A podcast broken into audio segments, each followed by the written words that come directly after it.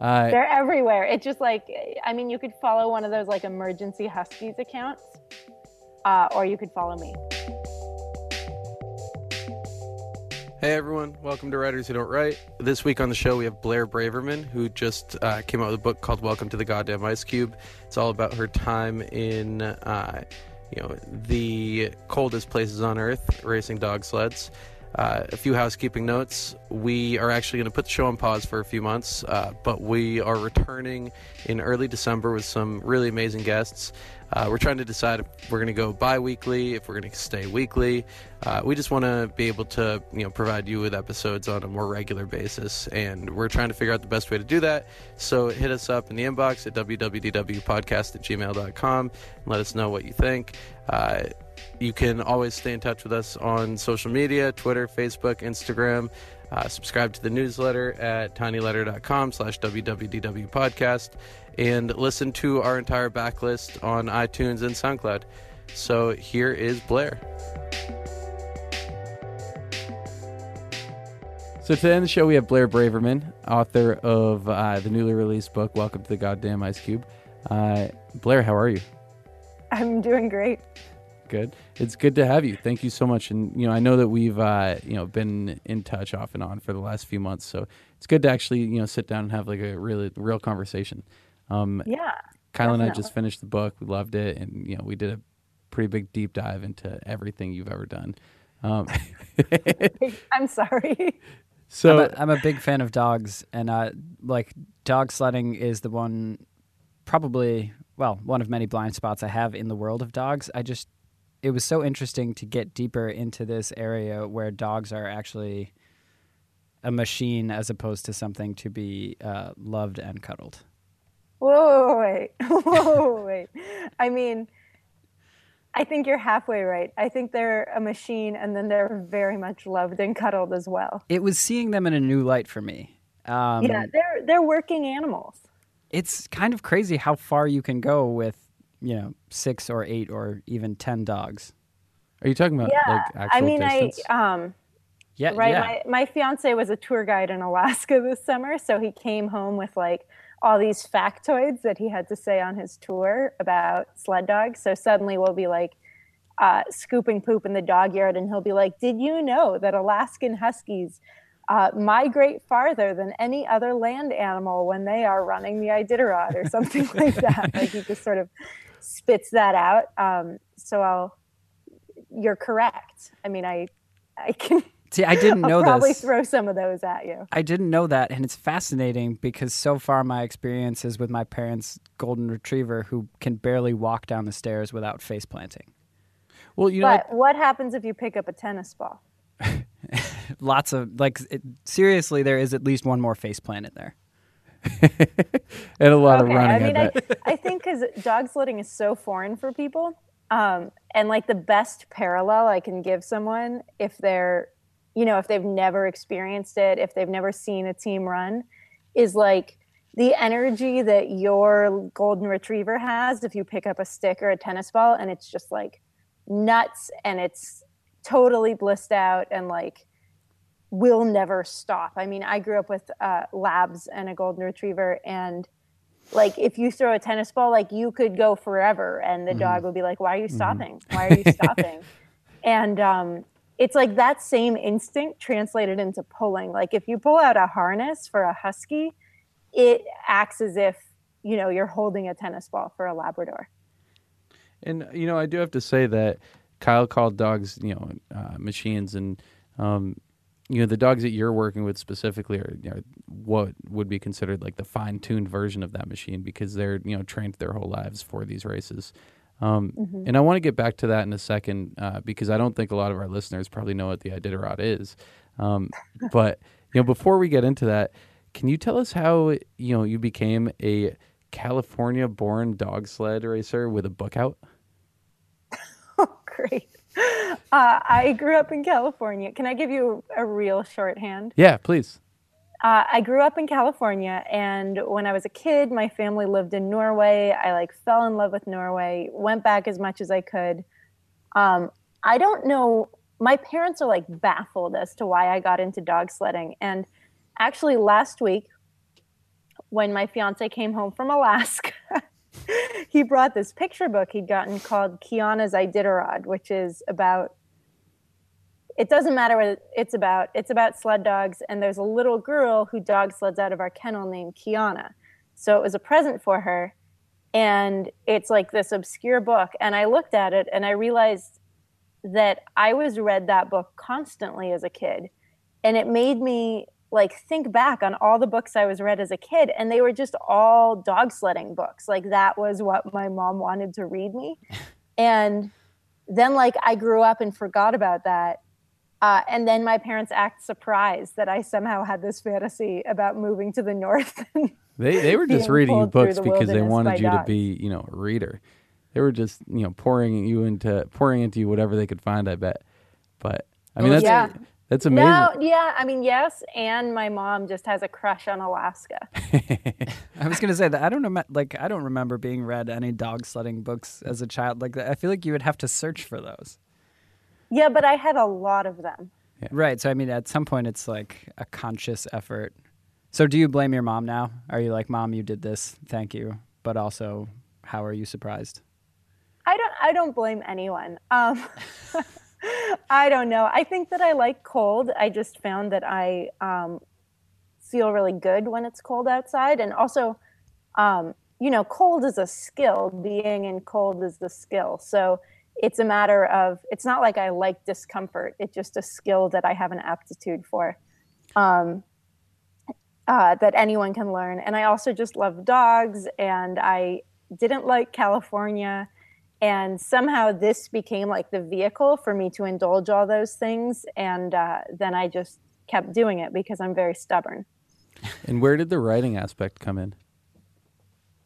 Uh, I, gosh, I went to undergrad for environmental law, and then I went straight into an MFA program uh, at at Iowa for nonfiction.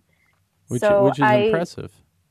yeah so i just sort of was writing the the whole time. Um, writing about nonfiction i wrote so much about the arctic and the north um, that i just felt in a way like oh gosh i have to get this out of me or else i'm never going to get to write about anything else. Um, so it was sort of like flushing it out of my system to take on this book project. So you you know had all these experiences and, and you were just drawn to the idea of actually writing about them, but I mean there's there is a difference between doing that and then being so good at it that you get into, you know, one of the most prestigious writing programs in the country. So, you know, I guess like did you have any any formal training prior to going to Iowa? Um or was it just that, you know, you were kind of a natural?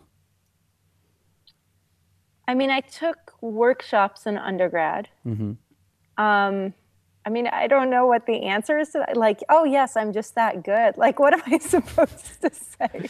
Well, no, I, I think what Um, Jeff's I trying mean, to I, ask.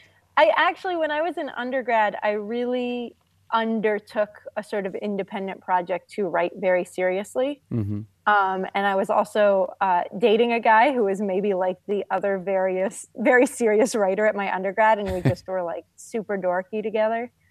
And um, I would, I didn't party or anything. I was like kind of afraid of that stuff, and so I would just be up at six in the morning when the library opened, and I would like read very diligently and write for several hours, and then I'd do my school day, and then I'd like go to the GIS lab because it was empty, uh, and write there, um, just like.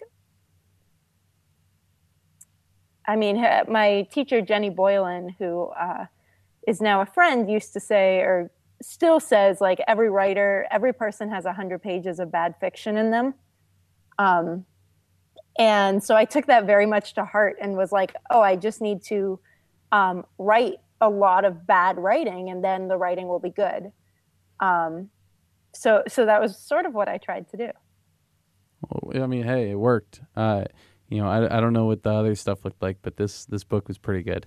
Um, so you know, and, and I, I kept on seeing this parallel um, because you know, writing is kind of famously, um, you know, an isolated practice. Uh, You know, you're alone when you're doing it, even if there are other people around. You're in your own head. Um, And I kind of saw, you know, a comparison, a lot of similarities between that and, you know, you spending all of your time, you know, up in the north and in the Arctic and kind of just, like, you know, out for days at a time with dogs in the middle of nowhere.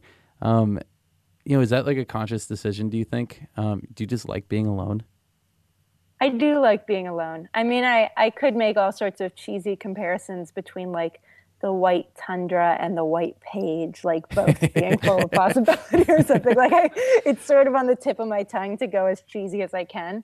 Um, but I also don't think that's true, so I'm not going to indulge it. Um, I, you know, dog sledding is not solitary at all because you are you know your mind is as close as possible as you can get to the minds of animals or as close as my mind can get. Um, you're just sort of solitary in the human vein. So there there's very little language i guess is what i'm trying to say. Dog sledding is not about language. It's about feeling uh, it's not about planning ahead it's about reacting to things as they come up um, which is sort of the opposite of writing to me and i think that it's less that they're similar so much as they balance each other out. Yeah. Okay. Well, I mean that's interesting, and and uh, you know I want to come back to that idea a little bit um, because so many of your stories kind of encompass that. But uh, you know, probably the first thing, and, and I might be wrong, but the first thing that I knew about you for uh, was your piece on This American Life. Um, mm-hmm. Can you talk to us a little bit about how that came about? and and, and also what what the piece you know was and is yeah yeah it's a piece about um, after i lived in norway i worked on a glacier in alaska um, for two seasons and i was living in this tent city with 200 dogs in a place that was only accessible by helicopter and uh, there was an occasion while i was there when uh, a storm came in and some cruise ship tourists were trapped for two days.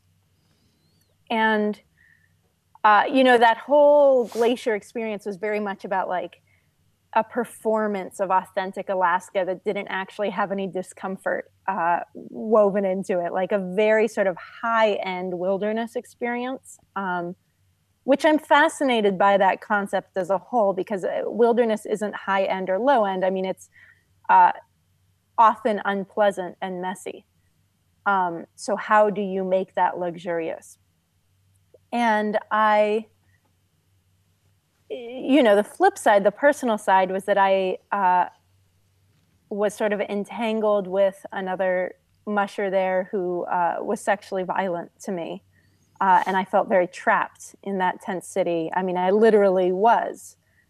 Uh, so in some ways, I related to the tourists when when they were trapped. And uh, actually, the way the way that happened was that I was at MacDowell Colony and I happened to sit next to a story scout for This American Life at dinner. Wow. Um, and serendipity. She was looking for stories, and I was like, "Oh my gosh! Like I'm gonna hustle and pitch you some stories." And I told her that one, um, and she brought it to This American Life, and they they wanted it. Uh, so it was a really fun process. It was the first time I did radio. Uh, and then someone who was working at This American Life was also an editor at The Atavist. Um, and he said, Hey, do you have an extended version of this piece we could put up around the same time? Uh, and as it happened, I'd been sitting on an extended version for four years without wow. publishing it. Well, that's kind of amazing because, um, you know, I, I read the piece in The Atavist and listened to the piece on This American Life. And they were two i don't want to say very different versions but um, you know it was very clear what was missing when you when you put the two together uh, they're totally different yeah and and i mean you know the the audio version the this american life version is missing you know the entire interaction with this this man that you mentioned um, this mm-hmm. other musher and i'm kind of wondering you know like what went into that decision how much of it was you and how much of it was like the producers yeah, I mean, I think the events are the same in both stories, but the souls of the pieces are totally different. And, you know, when I talked to This American Life, I talked to them about the more complete story, and uh, their instinct was that's not going to work uh, in this format, given the number of events already happening. Like that's just one thread too many. Um, so their decision that I felt really good about was to highlight just the absurdity of the whole situation.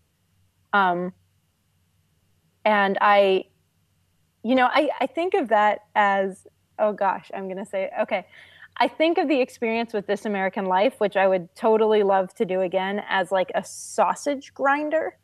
Um, or a sausage maker like i put in the story and then they're just a really efficient machine and they just sort of like grind it out and then it comes out this like perfect this american life mm-hmm. sausage mm-hmm. like it's so it's just such a like process and it was amazing to go through it and they're so good at what they do that it's a pleasure to step back and and you know watch that happen and help that happen. Uh, but it was a somewhat unusual editorial experience um, because there were so many stages involved and uh, you know i don't know how much of that was radio which is new to me and how much was um, you know that they're very good at uh, you know their formulas and at, at what they do.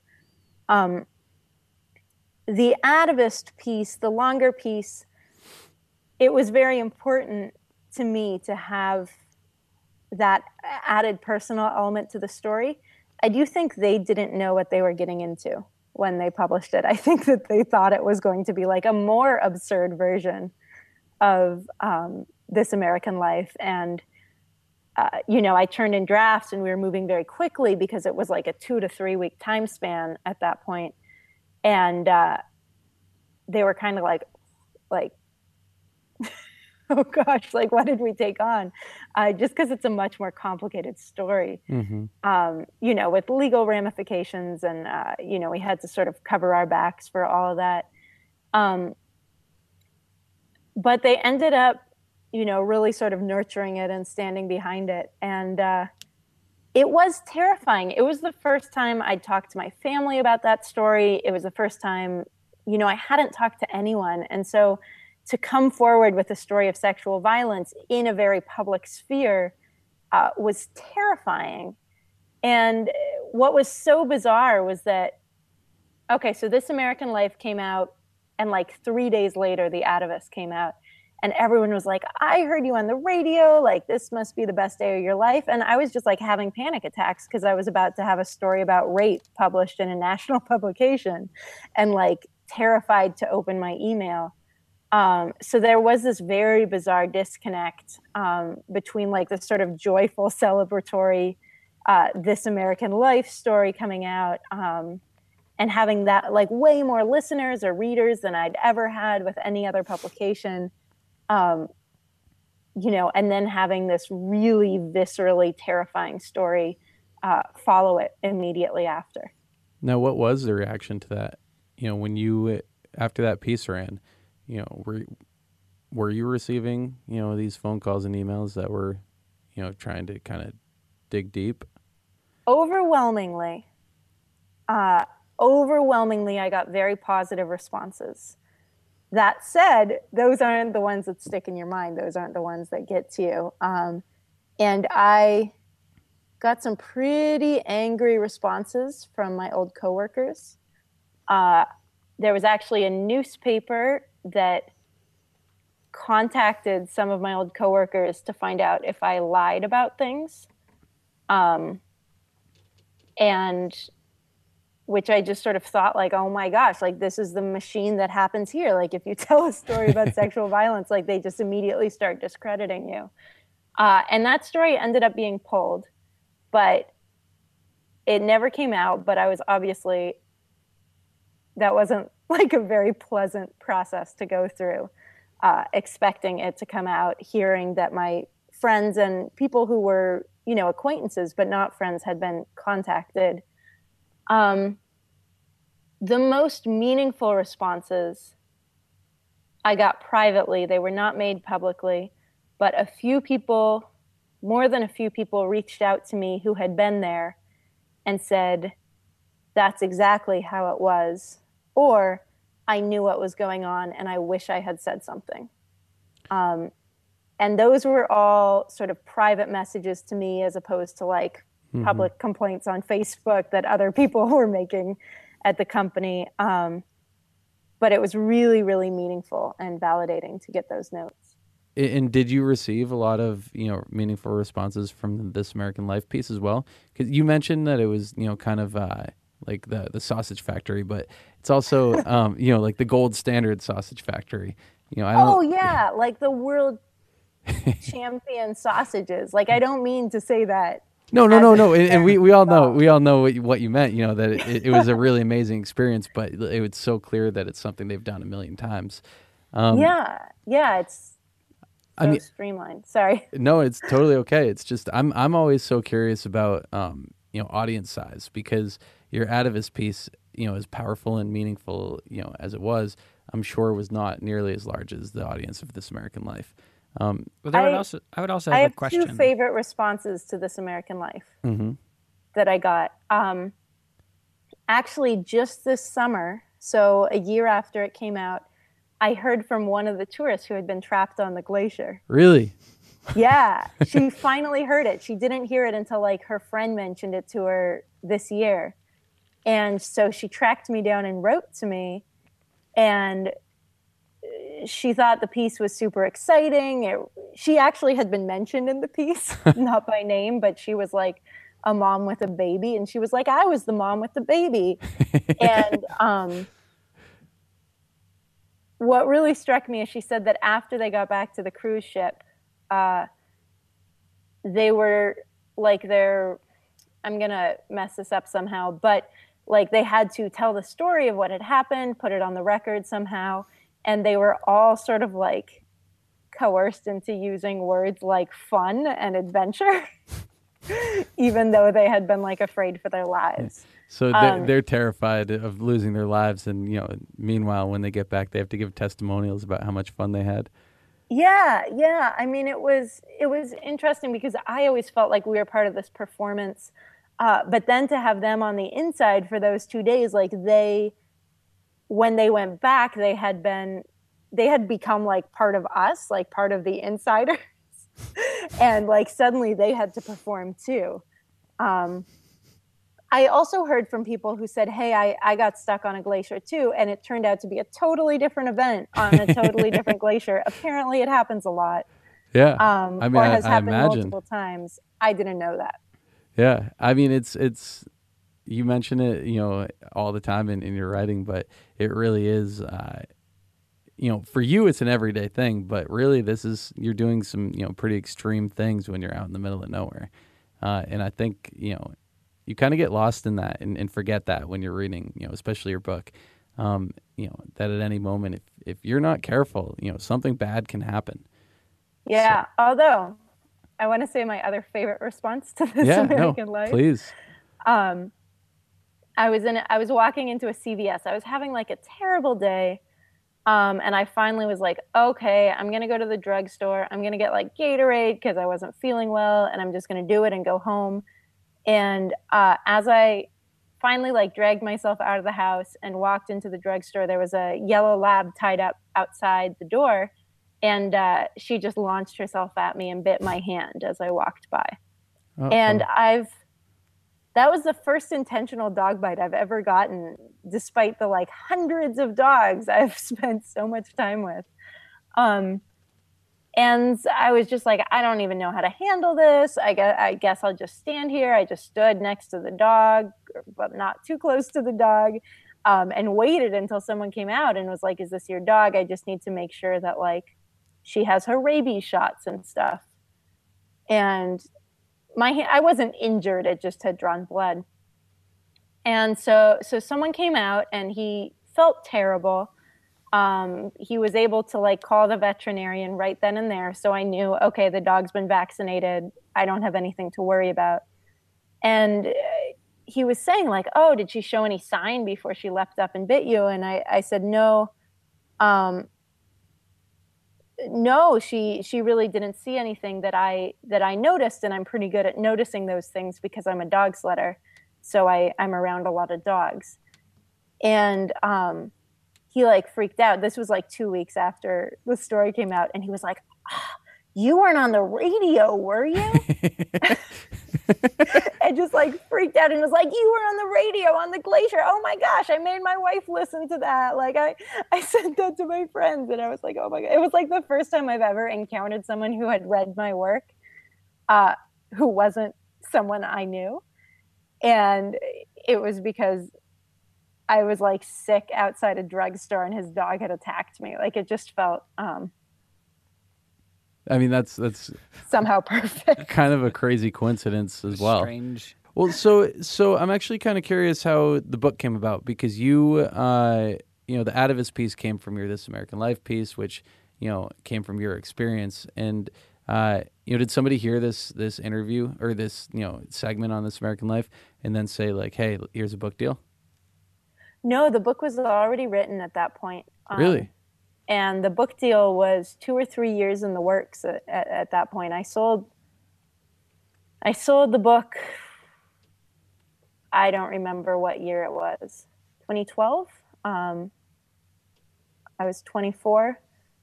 And then it took about four years to go through writing and uh, research. And uh, then the publication process itself was about a year to do the formatting and, um, I mean, whatever magic they do. And, Uh, so so actually at that point um, you know that was already part of that story was already in the book it was already all written Mhm. um, you know in some ways i knew that that story would hit the world with the book anyway and it it felt kind of good to send it out early because i was really stressed about it um, so that was one less year of worrying Well, yeah, I mean, it's kind of like the starter pack to you know Yeah. seeing what the response would be. Um, Yeah, my agent was kind of annoyed. She was like, "This would be such good publicity for your book. Why are you, um, you know, why aren't you waiting a year to come out with this?" But I, which I'm sure she's right, but I just I wanted to sort of take the opportunity as it came. Yeah, well, I mean, it's uh, something that um, happens in publishing oftentimes is that you know you have people that are uh, you know they kind of have their own interests at, at heart. Um, And I mean, this is this is a situation where you know her interests are in line with yours. Uh, where I mean, it, it's true. If this story came out, you know, when your book is out, it would have had an enormous impact. But at the same time, you know, who's to say that you didn't get you know a thousand pre-orders from that one interview or something? Um, Jeff's putting on his book uh, publicist hat now. just I in know, I love it. Yeah. I, I've been trying to, you know, read about book publicity, but I don't know what, anything about it. I'll give you all, give you all the secrets Please after pass. this interview. Just, just turn this into a totally different podcast. Well, we I, I honestly thought about it at one point. You know, uh, dirty secrets of book PR. That it actually happens Yeah. about once an episode, if we're being honest. Yeah, I mean, we cut a lot of this. Um, it happens all the time. Um, well, so I, I I'm curious about the structure of the actual book because um, you know you don't really have it written at all in a chronological order. Um, I mean, to a to a point, you do kind of go through you know um, your life, but at the same time, um, you know you have this thread throughout the whole book, which is you and this shop. Um, And uh, I'm just kind of curious why you decided to structure it that way. It's actually in. I mean, when I first conceived of the book, it was totally chronological, and then as soon as I started writing it like that, it was totally boring. Um, I, you know, I sort of went through these experiences for listeners who haven't read it. Um, there's like moving to the Arctic and becoming a dog sledder, and um, you know, dealing with sexual violence and sort of grappling with this very male dominated uh, frontier culture. Um, and also really pushing myself into uh, sort of adventurous experiences or dangerous experiences uh, to prove to myself that I could find a place there, even though I didn't, uh, you know, have a real way of fitting in. Um, and then I left for quite a while. And by quite a while i mean five years which is a lot when you're in your early 20s but you know not so much for the rest of your life.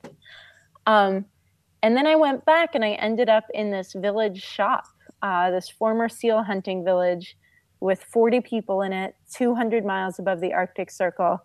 And i spent uh, you know on and off for three years just sort of helping out in this shop. And that's very boring chronologically because you have a lot of adventure and then you have a lot of um, you know sort of older men sitting around a table. And you know there's no balance in that. Um, so i needed the reader to have come along with me to understand you know i didn't know why i was so drawn to that village. I just knew that it was a kind of haven.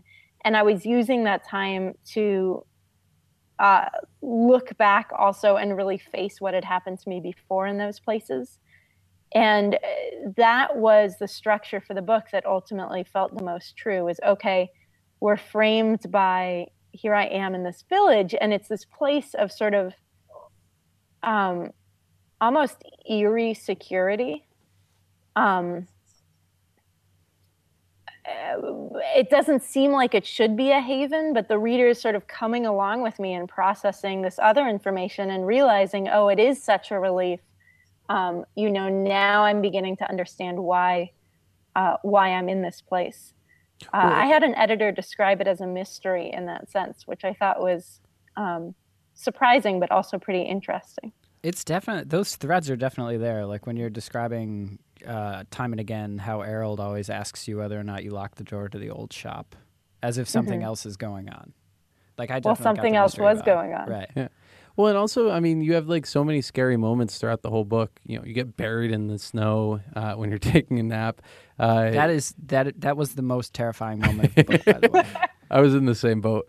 Heart Um, palpitations. I didn't want my mom to read that scene, even though it happened 10 years ago and I'm clearly fine. I mean, but and, and you've also, I mean, you described like multiple situations with men that you know are just they made me feel uncomfortable. So I can only imagine, you know, how it felt in the moment. Um, hmm I'm so curious. This is such a daunting thing for anyone. Um, why do you do it? Do you just love it? Yeah, I mean, it makes me happy. Well, I guess the um, I, I I love it. I love working with the dogs. Um, you know, until three years ago, I didn't have my own dogs. I only worked with other people's, um, which is common. There's like a huge apprenticeship tradition in this sport that I don't, I don't really see paralleled in anything else right now. Um, and uh, so I was working for other people. I was training their dogs. I, uh, you know, at one point was racing someone's B team. Um, and then I had an opportunity to get my own, and suddenly that, you know, was a really drastic change. It's huge to have, you know, especially for a writer who's traveling, um, you know, to go to someone's house for four hours, three days a week to take their dogs out versus to like, oh shit, suddenly I have 19 huskies on my farm. Um, it's a tremendous time commitment and it's also just uh, it's a commitment to be with animals and be outside and be physical for a certain amount of time every day uh, even if you're not running that day even if it's super hot and the dogs are just napping um, i really appreciate that i can spend however many hours on my screen and then i have to go outside and chop meat and scoop poop and pet huskies. So I, I mean, that's. I, I wish that I I loved anything as much as it seems like you love that. um, so you know, congratulations on finding something Thank that, you. that's that special to you. Uh, I want to back up a little bit and talk about some of your uh, nonfiction writing, um, your Mm-hmm. nonfiction journalism, uh, specifically the piece that you wrote for BuzzFeed, uh, titled "Why Is the World's Gayest Sport Stuck in the Closet." Um, so, can you give us, you know, a, a synopsis of what that's about and you know what went into it? Yeah, I, I'm so glad they they let me use that title. That's the thing about BuzzFeed. Both times I've written for them, I've had like a kind of wild title, and they're like, "Great, Well, so the funny thing is uh, that I've really noticed about BuzzFeed is that you know for for the longest time it got um, kind of you know pigeonholed as like the clickbait website and everything, but you know for years now, somewhat under the radar up until like very recently, they've been publishing some of the I'd argue even most of the best journalism on on the on the web out there right now. fantastic long form." It's incredible. It, so it, talk to us a little bit about that piece. Yeah, so my friend Sandy called me up and she knows that I used to be a figure skater. And uh, she said, Hey, like we're at BuzzFeed, we're talking about, uh, you know, maybe doing something about figure skating. It was before the Sochi Olympics. So everyone was, you know, thinking about, um, right, like tremendous violence against uh, gay people in Russia, queer people and what would that look like and then figure skating of course everyone associates with um, you know certainly the male side with gay men and so she called me up and she was like hey like can you just find a gay skater training for sochi and just profile him and um, i was like sure that'll that'll be fun that'll be easy and i started sort of calling up my old contacts reaching out into the skating world and I couldn't find anyone. I mean, out of the, you know, several dozen skaters who were at that point sort of vying for nationals, um, which was the deciding competition, you know, not not one of them was um, was out as queer in any way. And that was, I mean, I was like, oh, like I, I can't do this story. And um, you know and then i realized and she realized that was the story and the whole the whole point became this kind of search for why is it so hard why do we think it's going to be so easy and yet it's so hard to find a gay skater um, who's out at, in the upper levels um, you know it almost became like frank sinatra has a cold but but about like sexual repression well i, I thought um, it, i thought it was so interesting the way that you handled it because uh, you know, it went from being a story about, uh, you know, these individuals to being, you know, the sport itself kind of became a character in, in the story. Um, you know, mm-hmm. here's here's why it's not as popular as it used to be, or here's my opinion as to why. Uh, here's what's happening, and um, I thought it was super interesting the way that you approached it. Uh, you know, kind of in, in, a narrative nonfiction way, which I assume mm-hmm. came out of your tenure at Iowa. Um, so I guess uh, can you talk to us a little bit about the process of what it was actually like putting this story together? Sure. I ended up I ended up going to the national championships and really framing the story around that and I was just like I'm going to you know, I sort of like I could put my hair up in a bun and like sort of pass for a skater. I did all these things wrong because it was my first journalism piece.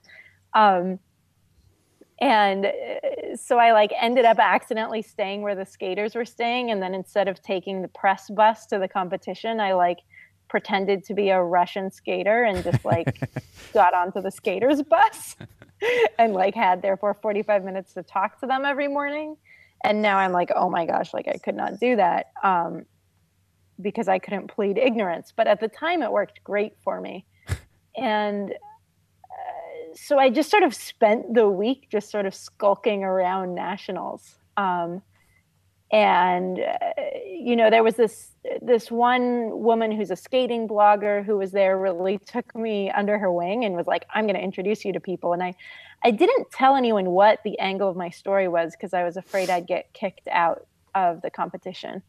Um, but as the week went on as i had more and more material i felt more comfortable talking about it openly.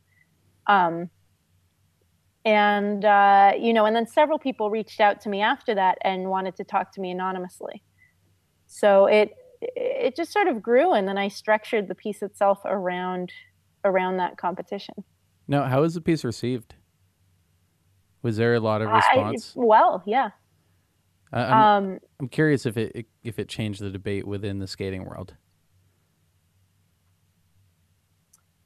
I think people in the skating world largely liked it. Um, I am not super tuned into that world, so I don't know what sort of insidery conversations might have been had. But what was funny was like, I think it was the same exact day Newsweek came out with the same long form story. um, except for it was called like why is skating homophobic and it was like the same exact people giving quotes um, it was just so funny. I was like, oh, like this is how media works. Like BuzzFeed is like, this is going to be a thing. And they reached out to me and I'm like part of this machine, but like, you know, they're not working alone. And like if it had been a day later, it would have seemed like I was copying Newsweek. And Mm-hmm. um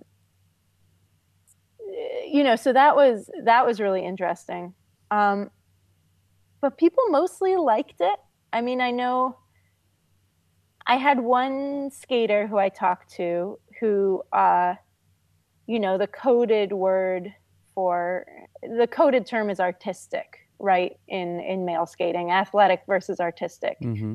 um, whereas athletic means seems straight, artistic means seems gay. Um, in female or in ladies skating, it's the opposite. Athletic means like, okay, something weirdly gendered is going on. You're not like a perfect Barbie. Um, and artistic means you are a perfect Barbie. like they're super coded words that everyone knows what they mean inside the sport. And so I had this skater I talked to who was described as artistic, and he was the sort of artistic example. And I was very, you know, I don't know his sexual orientation. I don't know if he's out. He was uh, a young skater, a junior skater.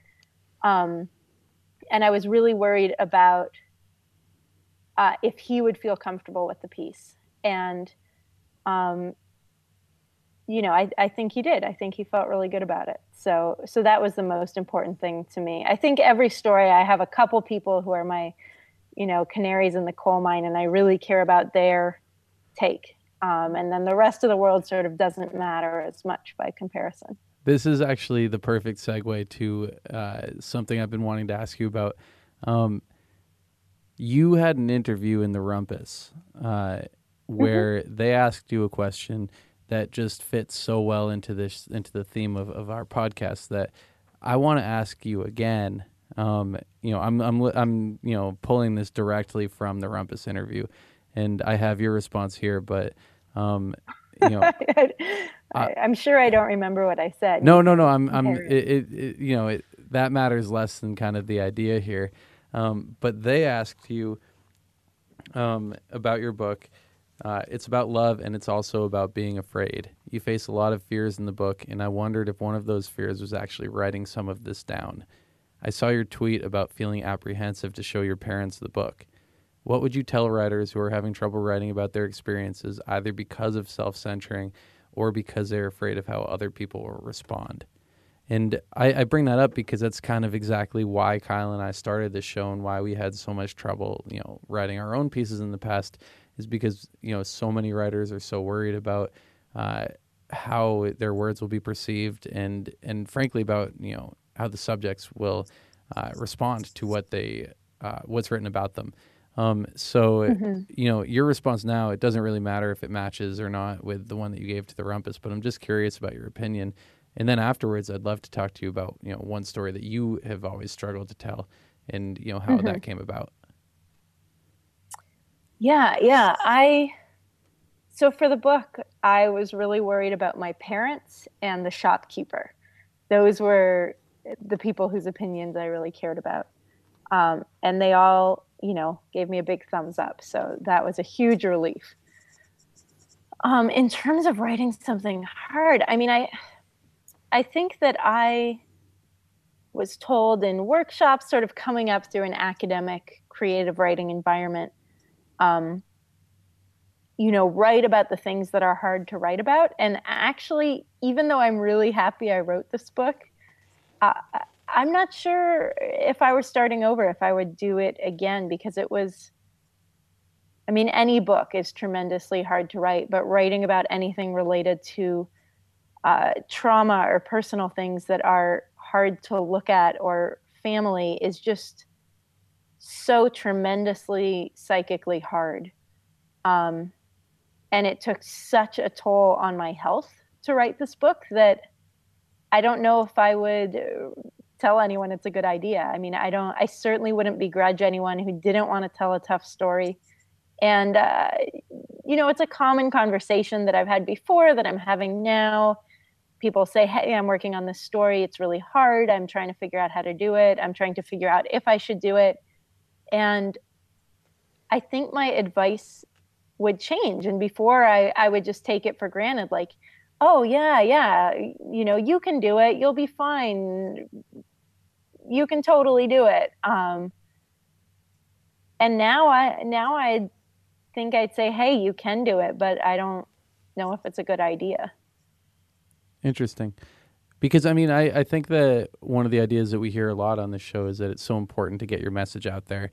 Um, but I will say that uh, something we often gloss over is is kind of how it affects you, um, and and you know the writer of these uh, particular stories. Um, because more often than not, they are stories that are, uh, you know, traumatizing or, or really affect the writer. Um, and you know, the su- it affects the subjects Sure. as well. But um, you know, I guess it, do you want to give us an example of something that um, you know you may have struggled with before? Yeah, I mean, I, I'm not sure. As it relates to this book, I spent more than a year waking up multiple times a night with terrible nightmares. Um, you know, just waking up screaming multiple times a night for a year solid um, while I was writing this book.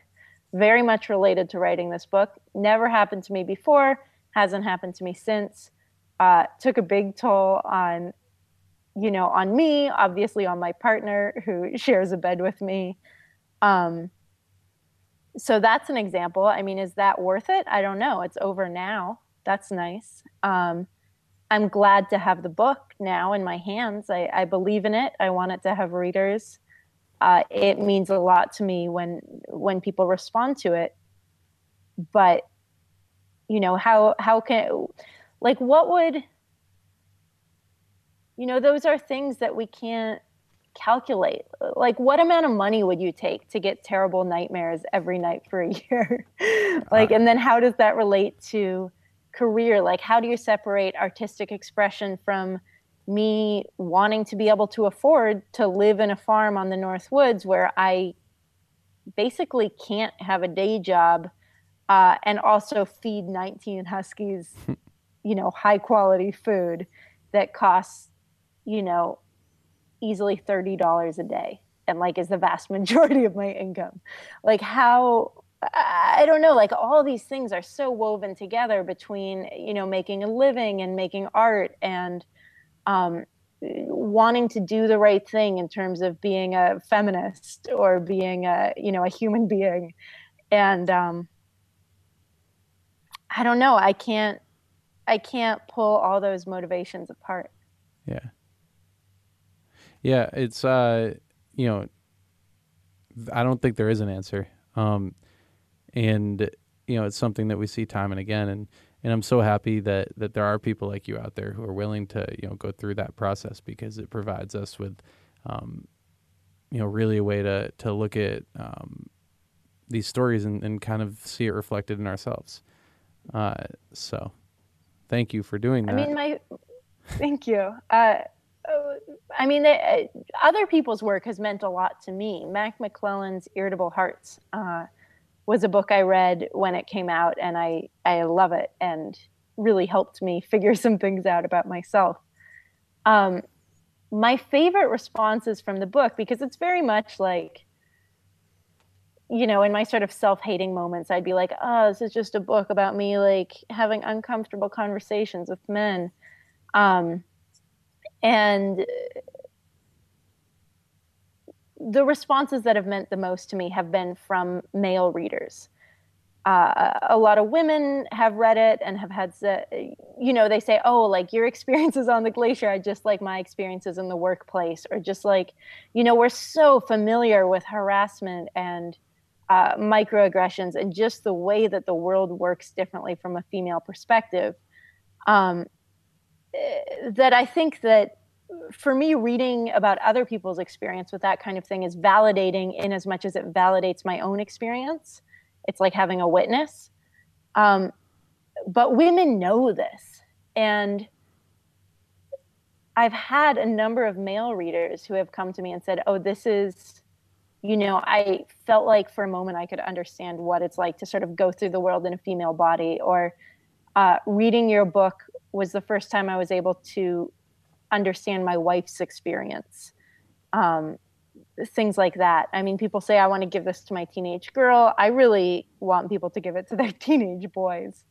Um, that's been a sort of unexpected but really rewarding audience. I think that uh, you know, in an ideal world, I, I think it, I, I, don't remember where you said this, but you had an interview where you, you mentioned that uh, you wanted this to be a required reading for for teenage boys.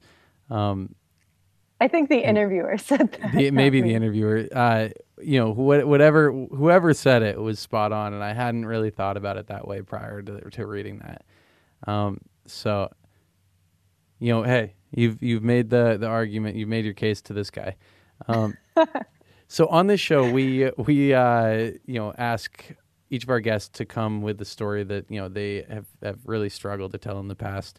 Um, and I know that you have come prepared to talk about uh, one of them. Um, so I will leave you to it. Yeah. So the the story that comes to mind as really having trouble writing and resenting writing and putting off writing uh, is a story that came out in BuzzFeed a couple weeks ago called "What It's Like to Have a Trans Partner." Um, although I think they changed the title to "What I've Learned from Having a Trans Partner." I don't know why, but I they're fairly interchangeable. Um, and that was something that my publisher asked me to write actually because they were reaching out to BuzzFeed Books. Um, and they were saying, hey, like maybe you could write an essay that could appear around the same time as the book. It would promote the book. And I wanted to write about women in wilderness or something related to that, like fear in wilderness. And I was complaining to my transgender partner about being cornered into writing something about having a trans partner, which, you know, I've certainly considered writing about before. Um, and he was all for it. He was like, "Oh my gosh, like don't write about women in wilderness. That's like everyone knows you can write about that. Write about something totally different. Um, you know, one of us should benefit from me having a lousy trans life. um, you know, not a lousy life, but difficulties. And um, so without his encouragement, I wouldn't have done it. But it there's sort of a genre of trans partner essays, and it tends to be like straight cisgender, you know, non-trans women who fall in love with trans men. I've seen like a number of these essays around and sort of like wonder what it means about them. Like, does it mean their sexuality is different? Like, does it mean you know how are they going to tell their families um, you know and all all of this is valid of course but when it when there's one after another it's like okay uh, the trans person becomes a tool for the non-trans person to like think about themselves and i really didn't you know, not I, I don't want to call out a specific writer but i'm gonna there was an essay that came out called yes, I dated a trans person in college. Why do you ask? Um, which was not satire. Um, and it, it just sort of this idea that it was I felt like I've had this story like any media outlet or a lot of media outlets would like want that story from me and that made me very resistant to it. Like they want that story more than they want my partner's story. Um, it's almost like Orange is the New Black, right? Where Piper's like white girl who goes into prison and then like through her you get to see the other inmates who are less relatable to like a white middle class audience. Um, but they're sort of the interesting part of the story. That's how I felt about writing this essay, like a personal essay about my partner's body. And I got very riled up.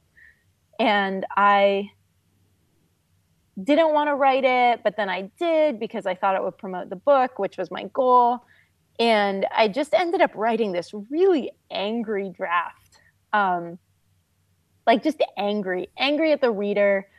Just like the whole essay was like, I hate you for making me write this essay, which isn't a sympathetic essay to read if you're the reader um, and I called my friend, I called my friend Helen Boyd, who is like, she's written the book about trans partners. I mean, her her books came out like a decade ago. They were way ahead of their time. They're so smart.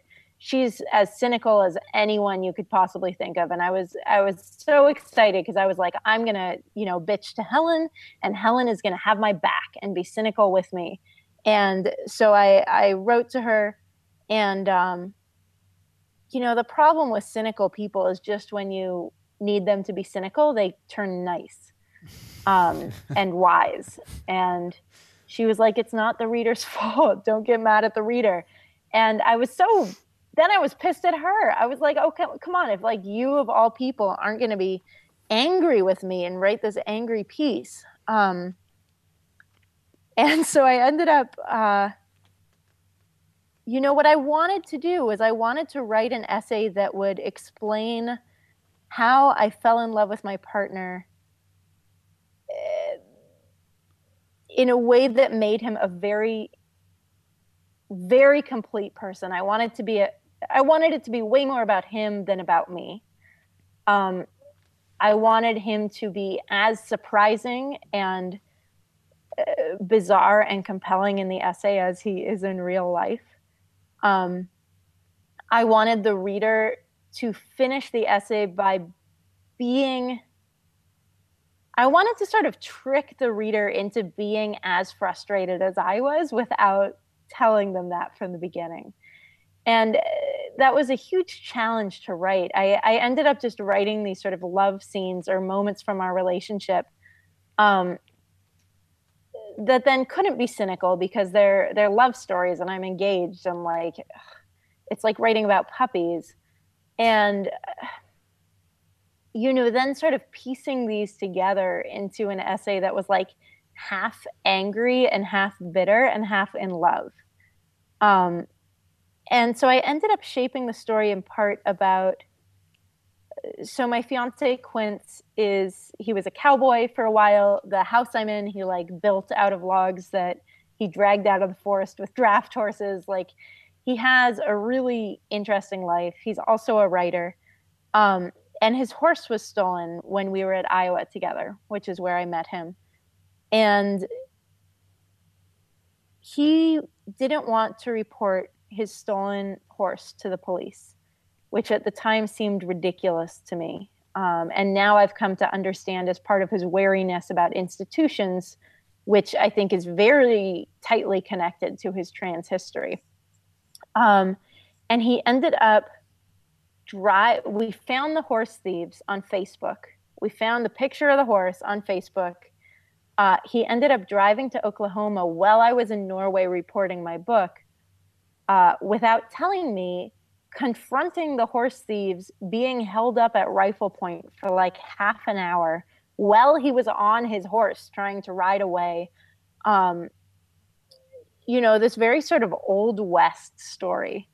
And I, I kind of loved that aspect. I was like, oh, I can turn this into like a Western, but it's also about like a queer writer and names and rural living and um you know for me being someone who's always been straight and still considers myself you know largely straight and uh, yet sort of being in this relationship where suddenly I am more queer than I've ever been in my life and he is more straight than he's ever been in his life and dealing with people's responses around that and all that complexity. And it was like, okay, how am I going to do this? And I ended up just like clipping all the pieces apart and spreading them out on the ground and doing this sort of collage piece um, with a lot of small sections because it was the only way I could conceive of to possibly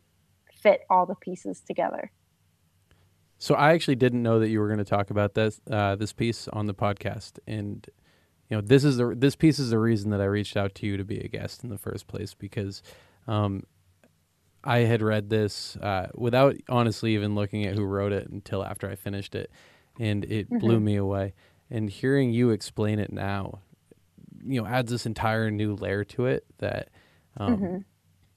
makes it that much more important. I think. Um, you know, this whole idea of you know you not needing to explain yourself uh, and, and you know being cynical or upset with uh, the people who are asking you to do so um, you know, it kind of uh, puts like a whole new set of emotions in there that that I'm not really sure, and, and it sounds like it's on purpose. Really came through in the piece. Um, that said, I really loved so many different aspects of this piece because it was so clear that you know you're so in love, and uh, you know the way that you end the story is just kind of you know leaving it leaving it hanging and saying you know you hope that one day you won't have to explain it. Um, and then you know there's so many scenes that are so beautiful in the piece. Um, you know, uh, when you first name uh, your fiance and say, you know, you really wish that you didn't have to do that, or when uh, you know he proposes to you.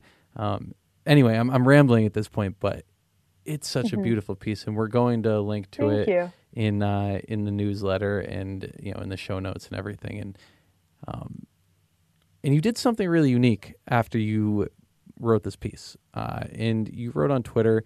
Um, if you like this, uh, you either said retweet and I will s- provide another trans writer, or or send me your the trans writers that you're reading. Um, Yeah, yeah. I wanted to. I mean, the piece got a lot of attention, um, which was exciting to me. and it was it- my fiance hadn't even read it. Quince didn't even read it. He was on a glacier in Alaska, wow. and he knew it was sort of happening, but he was like, "Ah, it's gonna stress me out to read it. Just do whatever." and um, That's love that he trusts you. So, trusts you that he could much. do the same for me. I I mean, yeah, we trust each other's writing a lot, I Mhm. think. Um, but he came off the glacier and he called me and he was like, "Wow, like this, you know, was very moving to him." Which, of course, uh, it's funny. I always have a piece that I I was saying I always have someone I care a lot what they think of the piece, but I don't think he was that for that piece. Um, because everything I, I was saying felt so given and obvious within the context of our relationship. hmm Um, the part I was most worried about was bringing up the horse because that's very painful for him, uh, and he feels he feels it as a personal failure, um, which I don't see it that way. I don't think readers see it that way, but uh, for him, that was like airing a kind of public shame. Uh, but people really responded to it in a way that uh, was lovely and you know so many people were like we're we're praying for you guys or we're like sending good thoughts. And um you know we've actually been doing we've both been having like a very peaceful spell for the past few weeks and we were kind of like maybe everyone's prayers worked like all these things in our lives are peaceful after a summer of chaos. Um but you know, I wanted to, part of my ambivalence about writing the piece was having another piece out there talking about trans stuff that wasn't written by a trans person. So I, you know, I was just using Twitter. People were interested in the piece, and I wanted to take it as an opportunity to share work by trans writers. I mean, it was amazing, and thank you for doing it. Um, keep doing it, uh, and you know, Thanks. I, if I could use this moment actually to to plug a trans writer, please. I, I recommend Quince. You know, the cowboy in the story has an essay that's amazing called Cowboy for Christ that people can read and about his upbringing within a, a very sort of fundamentalist Christian uh, cowboy camp. Such a thing Uh, exists. It is a thing. It is a thing. it's a really good essay. It was also published on Salon, I think, or Slate at one point. They've now taken it down, but uh, it's called Cowboy for Christ, and they republished it and changed the title to I Met My Lesbian Lover at Cowboy Bible Camp, and then I had a sex change, Man, clickbait. Uh, which is like the most horrible and fascinating title I've ever wait, heard. is, that is, is, it, such a serious title change. is, is That was the whole title. I met my lesbian lover at Cowboy Bible Camp, and then I had a sex change. I'm I'm gonna make sure I get the the proper link from you before we post this episode, and I'll no, make- they took it down. oh, so Oh, where, that- They took it down like last year. so where can we, where can our listeners read it? You can read it on um, if you look up Cowboy for Christ, it'll come up. It's on Killing the Buddha, Okay. Okay. which is a religion magazine. Okay. Great. So we'll make sure to link to that one as well. Um, Okay. Uh, Blair, thank you so much for joining us. Where can our readers find you online? Uh, they can find me on Twitter and blairbraverman.com. And if they follow me on Twitter, they'll see a lot of huskies all the time. They're everywhere. It's amazing. Uh, They're everywhere. It's just like, I mean, you could follow one of those like emergency huskies accounts, uh, or you could follow me. Yeah, I think you know you provide better context. Uh, so thank you so much, and and we'll be sure to you know put all the info to your website and book on the website and everything. Hey everyone, thanks for listening to Writers Who Don't Write. That was episode 24 with Blair Braverman. You can find her online at www.blairbraverman.com. Uh, she's on Twitter with an excellent snarky handle, uh, Feminist Jack London, and you can pick up her book, Welcome to the Goddamn Ice Cube, wherever books are sold. Uh, you can find us online at www.podcast.com. We have a newsletter at tinyletter.com slash www.podcast. You can find us on Twitter, Facebook, Instagram, SoundCloud, iTunes, and wherever else podcasts are sold. Uh, as we mentioned in the beginning of the episode, we are actually taking a couple months off yet again. I'm sorry that we keep doing this to you. Uh, we just have some studio issues that we have to deal with. But when we get back, we are going to, if possible, have even better guests than the ones that we already have. Uh, and in the meantime, we have 24 amazing episodes that you should check out.